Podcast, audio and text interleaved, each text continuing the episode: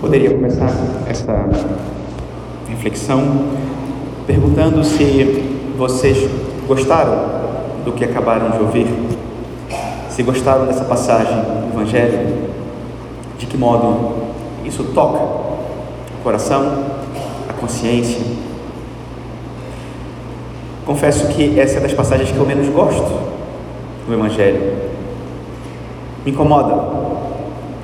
Me incomoda que nosso Senhor Jesus Cristo tenha me dado duas opções. Me faz uma das perguntas mais importantes que eu devo responder e me dá duas opções. E eu não gosto de nenhuma das opções.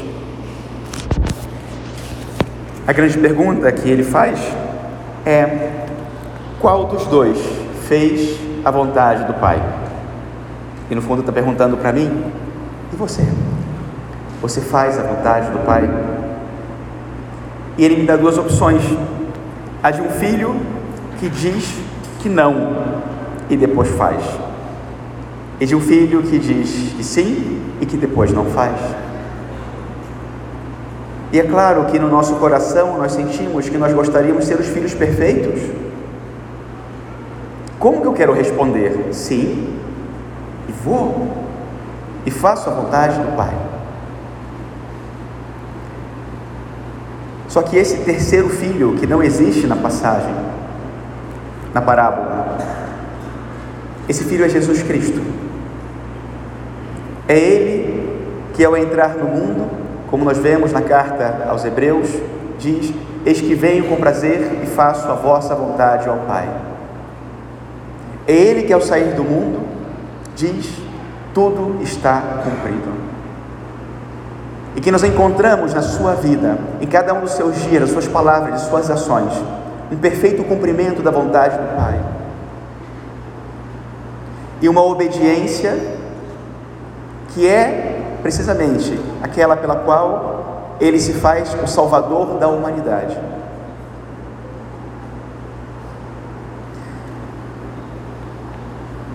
O incômodo que nós sentimos ao ler essa passagem não se resolve dizendo eu sou o primeiro ou eu sou o segundo filho se resolve dizendo: Eu preciso de um Salvador. Porque, ora, nós somos o primeiro filho, ora, nós somos o segundo. E não existe em nós uma resposta perfeita. E existe ao mesmo tempo a necessidade de uma correspondência ao amor infinito que Deus tem por nós, a um plano de salvação. E nós sabemos que Deus nos sonhou para essa salvação, nos sonhou para o céu. E Ele mesmo quer ser tudo para nós. E quantas vezes nós falhamos? nós pecamos. Nós não damos a Deus aquilo que nós sabemos que devemos dar, porque nós recebemos muito e somos injustos e ingratos. E Deus no final só está me dizendo: ok, você já entendeu. O que você precisa é de um Salvador. Eu estou aqui.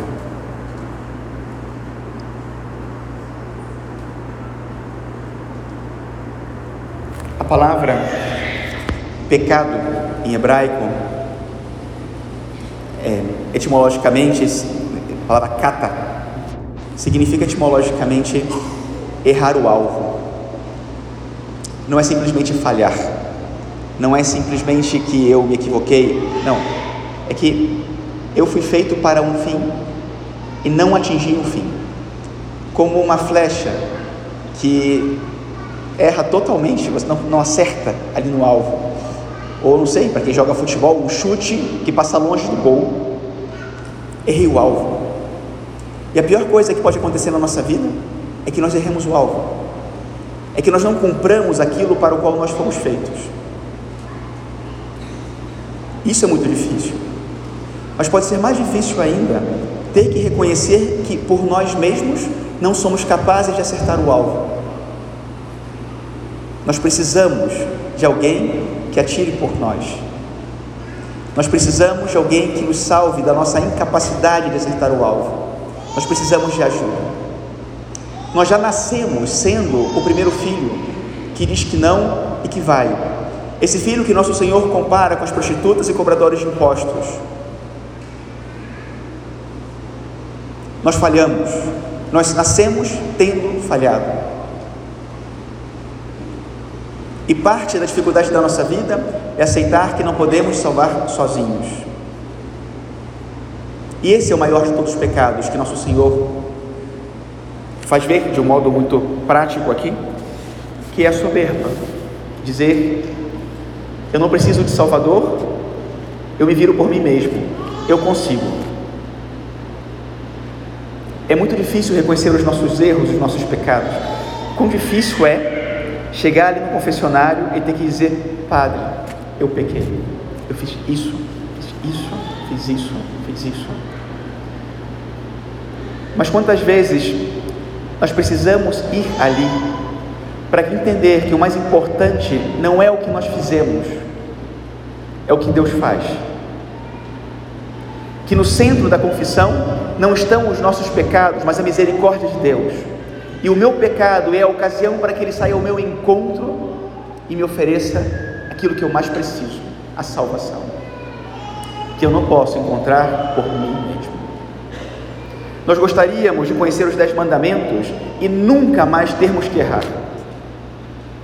E nunca mais faltar a missão domingo. E nunca mais deixar de honrar pai e mãe. E nunca mais ter um pensamento impuro na nossa vida. Nós adoraríamos. Não é assim. Um e outro dia, nós precisamos vir a este lugar, nos encontrarmos com o Salvador, para que Ele nos dê a salvação que nós não podemos obter sozinhos. Esse é o drama da nossa vida mas ao mesmo tempo deveria ser a nossa alegria. Porque a salvação se dá onde se dá o encontro entre a miséria e a misericórdia. Um Deus Salvador. Que vai me dizer: sim, você errou. Sim, é grave o que você fez. Mas o meu amor é muito maior do que isso. Esse é o ponto. É aqui onde nós não podemos errar o alvo. O que é maior, o meu pecado ou a misericórdia de Deus? O que eu fiz pode ter sido muito grave e eu tenho que reconhecer a gravidade. Mas o que Deus é, é muito maior do que tudo isso. E por isso eu preciso vir ao encontro dele e deixar que ele me diga: Eu estou aqui, eu faço novas todas as coisas. Para que me reconhecendo como o primeiro filho que errou, ele possa começar a realizar na minha vida essa obra que é a correspondência com o amor dele, para que eu me torne, pela ação dele, esse terceiro filho, para que eu seja como ele, para que eu possa responder como ele respondeu ao Pai: Eis que veio, Pai, com prazer eu faço a vossa vontade. E cada vez que eu cair, eu possa vir à presença dele com toda a confiança para que possa me erguer e fazer isso do que fala São Paulo. Tende em vós os mesmos sentimentos de Cristo, a mesma ternura, a mesma compaixão, a mesma humildade. Eis que faço novas todas as coisas. Tende entre vós o mesmo sentimento que existe em Cristo Jesus e isso que, que nós mais gostaríamos que fosse na nossa vida é o que Ele mais quer que seja. Mas precisamos de humildade, de arrependimento, de reconhecer os nossos pecados, para que Ele diga: Ok, você fez a sua parte, agora deixa comigo. Louvado seja nosso Senhor Jesus Cristo.